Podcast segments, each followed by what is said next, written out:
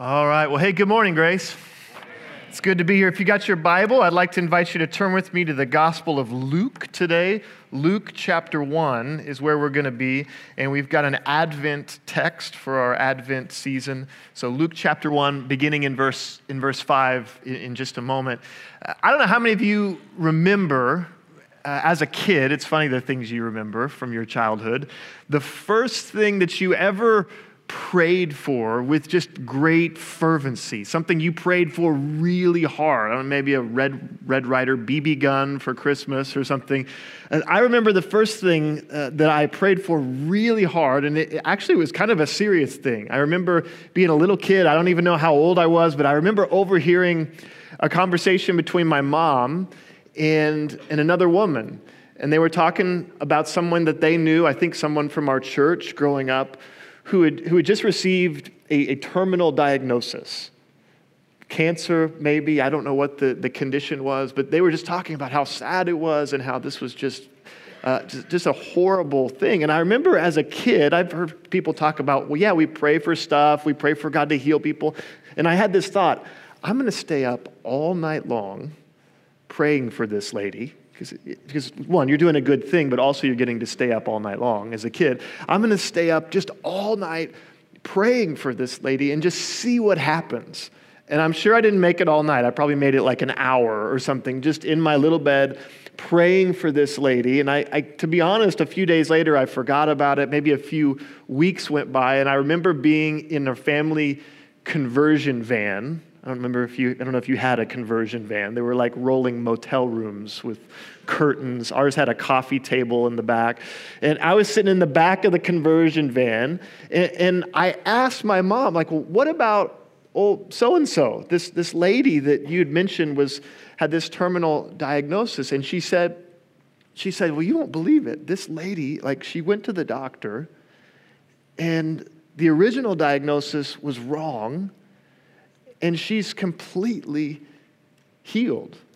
She's completely fine. And, you would think, right, as a, as a pastor's kid, somebody who grew up praying, somebody who stayed up all night slash an hour praying for this lady, I would have said, well, guess what, mom, right? I prayed for her.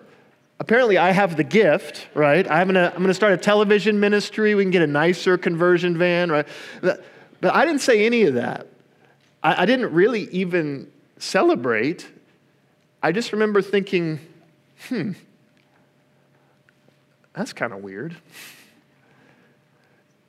And so I've thought about that a few times as I've prayed for other things in life. And sometimes there's an answer that's very clear, and sometimes there's, there's not. But I've thought, why did I react like that?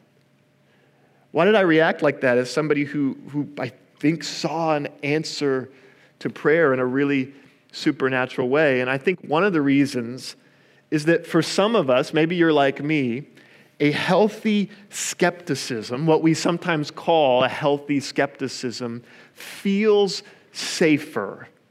It feels more natural than a posture of supernatural hope. And you wouldn't think it would be like that. You wouldn't think it would feel better to have a posture of healthy skepticism. But for some of us, I think I can speak for myself here too. Pessimism, a sort of mildly pessimistic outlook, feels safer sometimes because we, all of us know what it feels like to get our hopes up and to have our hopes dashed. And so sometimes a posture of skepticism feels safer. And I know this from experience, not just in prayer, but in college football. And I brought a, I brought a picture of my team. My team is not the, it's not OU, it's not OSU, it is the Kansas State Wildcats. And uh, I know for some of you that's a painful thing to see up there, given what happened this year with OU. But uh, my team is Kansas State. We are not the best team. We are not even close to the best teams. But I remember watching the OU game this year, or at least following it. And we were up at one point, Kansas State was up by like three touchdowns, just blowing one of the top teams in the country out of the water. And my reaction, sort of like the prayer, was not like, thanks be to God, but rather, watch how we're going to blow this one. because you know, as a Kansas State fan, it's just better. It's safer to adopt a posture of pessimism. We're probably going to blow it. Don't get your hopes up. And sure enough, we did everything in our power to do that until God intervened and pulled it out at the end. Pessimism sometimes feels safer. And so, the question I want to ask today for this series we're in, an Advent series, but also a series on the supernatural, is how do we embrace the supernatural? A supernatural God, a supernatural faith. How do we embrace the supernatural given that uncertainty or skepticism or sometimes just pessimism feels more natural to some of us? How do we embrace a supernatural God given that pessimism or skepticism sometimes feels or seems more, more natural. And if, uh, the good news today is if you've ever felt like that, if you've ever been like me in that regard, you're not alone. Because the guy that we're going to look at today, the story we're going to look at in, in Luke chapter 1, it's an Advent story about a guy by the name of Zechariah.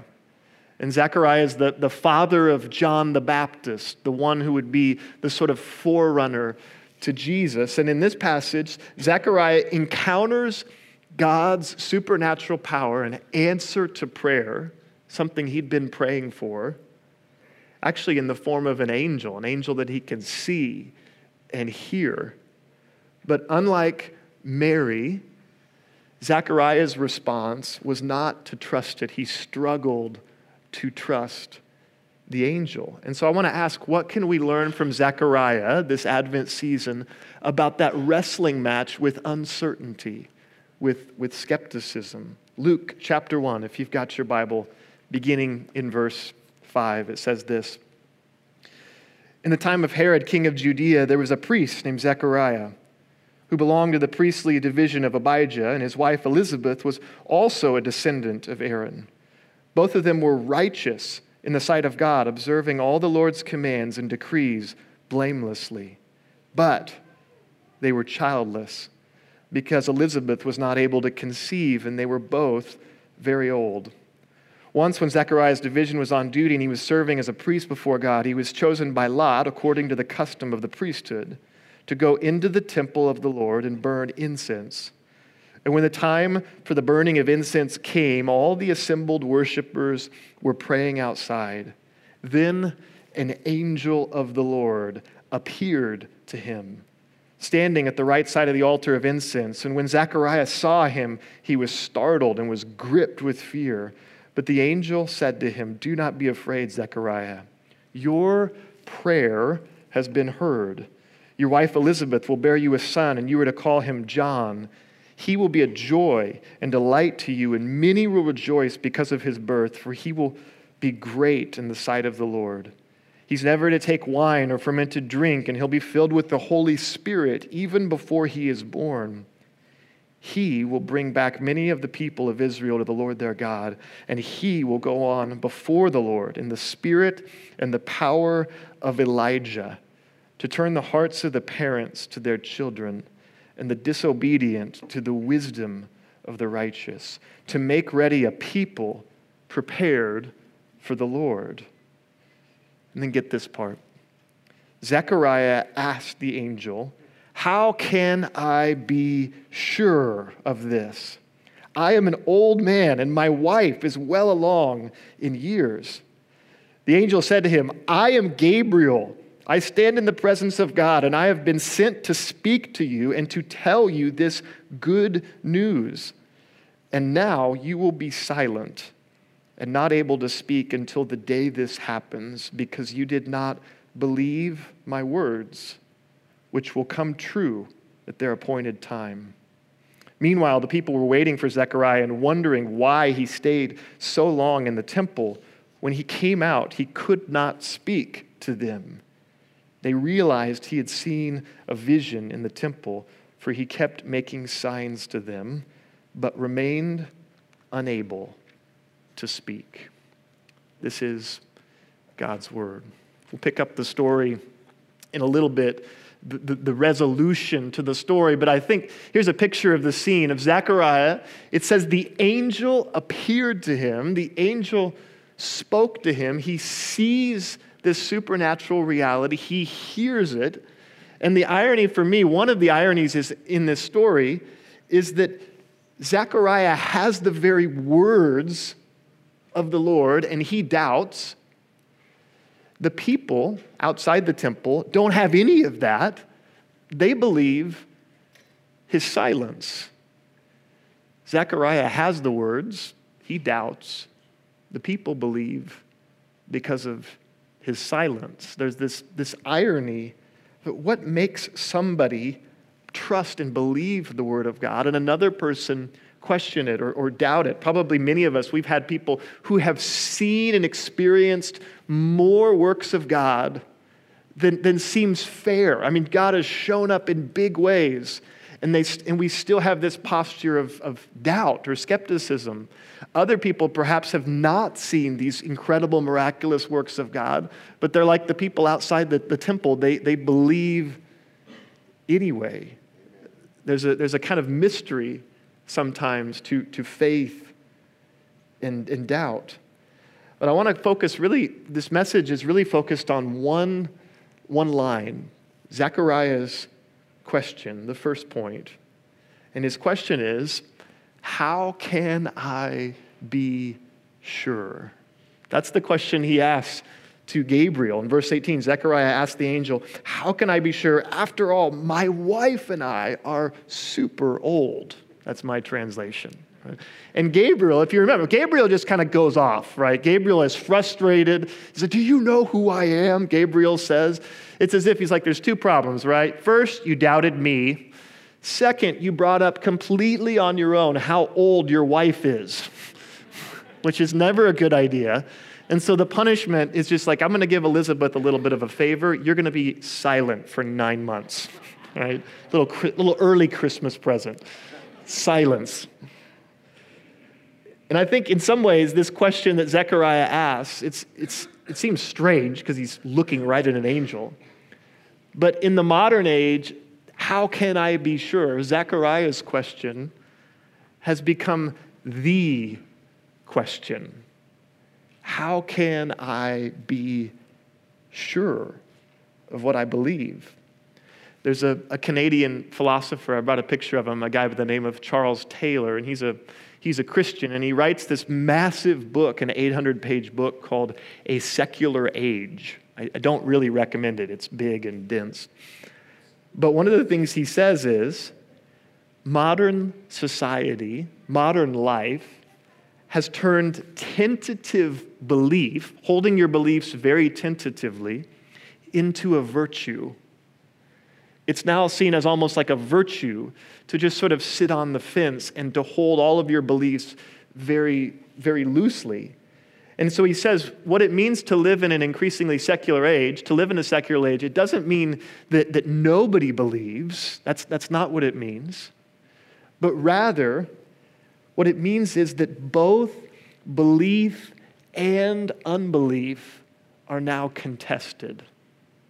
They're now contested territory. And so the believers also struggle with doubt, and the doubters also have this longing for something more, he says. It's an age that's characterized by doubt and longing.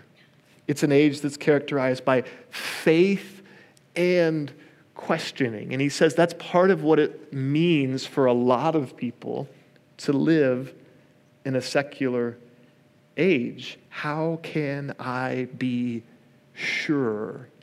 Zechariah says to the angel. I think one of the things you could say to sort of sum up this text, this message, is we, in many cases, want proof. God wants trust. We want proof we want this form of certainty that's just sort of two plus two equals four. God wants trust. The, the Greek word here that, that, that is translated as belief is episteusis. It's also translated as trust, as faith, as allegiance. God wants trust. Zechariah is looking for proof. And I wonder how many times that we're like Zechariah in that regard. That we want to make an idol out of proof, an idol out of that form of certainty. And God is in the business of tearing down those graven images. I, I, I, can't help but notice that proof is an elusive creature. I misspelled elusive three times this morning, just want to let you know. I landed on the right one. Proof is an elusive creature. Because here's Zechariah, he is literally looking at and hearing an angel, and he says, But yeah, I'm going to need some proof. like, Gabriel's like, What are you talking about? Proof is like the proverbial carrot that life dangles in front of the donkey. We are the donkey in this analogy. and no matter how fast the donkey trots, it seems like it's still out there in front. It's an elusive creature. Proof is staring Zechariah in the face, and he's like, But yeah, but how can I be sure? If you've read The Great Gatsby, proof sometimes it's like the green light that Gatsby looks at that seems to be ever receding. Proof is an elusive creature. Modern society wants proof. God is looking for, for trust. That's one of Zechariah's challenges. It's one of our challenges, I think, but I don't think it's the only problem in the passage. The second, second thing in your outline, Zechariah's problem. And we could get sort of judgmental at Zechariah. After all, he saw an angel and doubted it. But the scriptures say several things about this man and his wife, Elizabeth, that are actually words of, of praise. And so if you had to ask, what is Zechariah's problem, the thing that makes him uncertain or doubt? It's not a lack of righteousness. Verse 6 says, he was exceedingly righteous. It even says he was blameless. He, he kept the commands of God. So his problem is not a lack of righteousness. It's not even a lack of prayer. In verse 13, it talks about how he had prayed repeatedly for a son. He's a righteous man, he's a, he's a praying man. It's not a lack of supernatural revelation. He's staring at an angel, right? It's not that God didn't sort of meet him halfway. And so, what is his problem? I think for Zechariah, the problem for his faith is, is for some of it's the same problem we have. It's years of painful, childless experience. Years of painful experience, years of praying and not seeing any answer. And it's as if he's saying, Gabriel, you don't understand, right? If I believe you that me and my old wife are going to have a child, then I open myself again to the most excruciating pain the pain of getting your hopes up again and possibly seeing them dashed. I've been there, so you better not be messing with me. That's the sense that we get from that question How can I be sure? I can't handle any more hope. I've given up on this dream. Hope is a dangerous drug. That's what I think lays behind that question that seems so weird on the surface. The sense that if I believe you, God, what happens if my hopes get dashed? How can I be sure? John Chrysostom, not a last name, it's a nickname, John the Golden Mouthed. Apparently, he was a good preacher fourth century Christian, he says this about the passage. He says that Zechariah looks at everything else aside from the Word of God. He says Zechariah looked at his age, his gray hair, his body that had lost its strength. He looked at his wife's sterility. He looked at everything except the Word of God. And he refused to accept on faith what the angel had revealed. How often do we do that? How often do I look at everything except for the Word of God? My, my circumstances, my, my sin, my, my frustration with life. He says that Zechariah takes his, he's like Peter sinking in the, in the waves. He takes his eyes off of the thing that's right in front of him, and it hurts his ability to believe. And for some of us, that's, that's where we're at. Some of you are, this Christmas season, Christmas is a difficult time of year for some folks because you see all of the festivities, all of the celebration, all of the families. And for those wrestling with deep pain, wrestling with unanswered prayers, it can be a season of immense difficulty because you feel a bit like Zechariah and Elizabeth, where it's like, God, you're showing up all around, but, but where is my, my miracle? Where is my proof? And what I love in this passage is that God provides an answer to Zechariah. He provides a gracious solution. But my sort of weird theory is that the solution starts before Zechariah even sees Elizabeth's belly begin to get larger. And so let's reread God's gracious solution. I think the proof, in some ways, for Zechariah is in the penalty. The proof is in the penalty. Verse 20 says this this is Gabriel. And now you will be silent and not able to speak until the day this happens, because you didn't believe my words, which will come true at their appointed time. I don't know how many times for you God has shown up in the consequences of your unbelief and use those consequences to steer you towards himself. But what's interesting to me is what the penalty isn't and what the penalty maybe could be. It doesn't say, and now you will be dead because you didn't believe me, struck dead. Right? He had this thing tied around his leg. I don't know if you know that, that they can pull the priest out if God strikes him dead. Gabriel could have said that, and now you will be drug out of here. But he doesn't. He also doesn't say, and now you will be childless. I was going to give you a son, but you know what? You doubted me. The deal's off. He doesn't say that. He says, and now you will be silent. The sign, ironically, is silence. The sign that God is faithful is, is silence. It's what's not there sound. And Advent, it seems to me, is a season of strange signs. Luke's gospel says this in the very next chapter. It's a strange sign. And this will be a sign to you.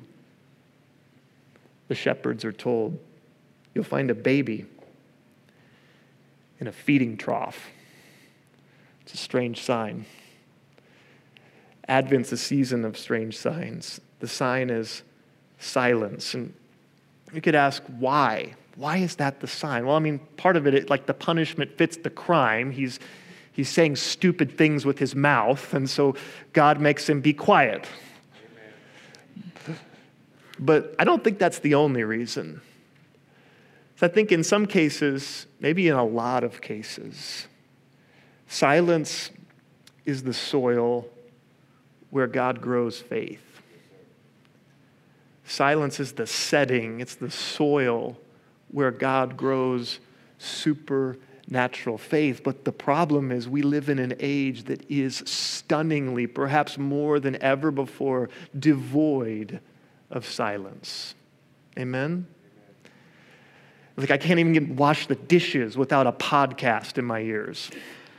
I can't even drive down the road without music. I can't. We, we live in an age where we are afraid of silence because silence brings us face to face with ourselves and with the reality of our lives.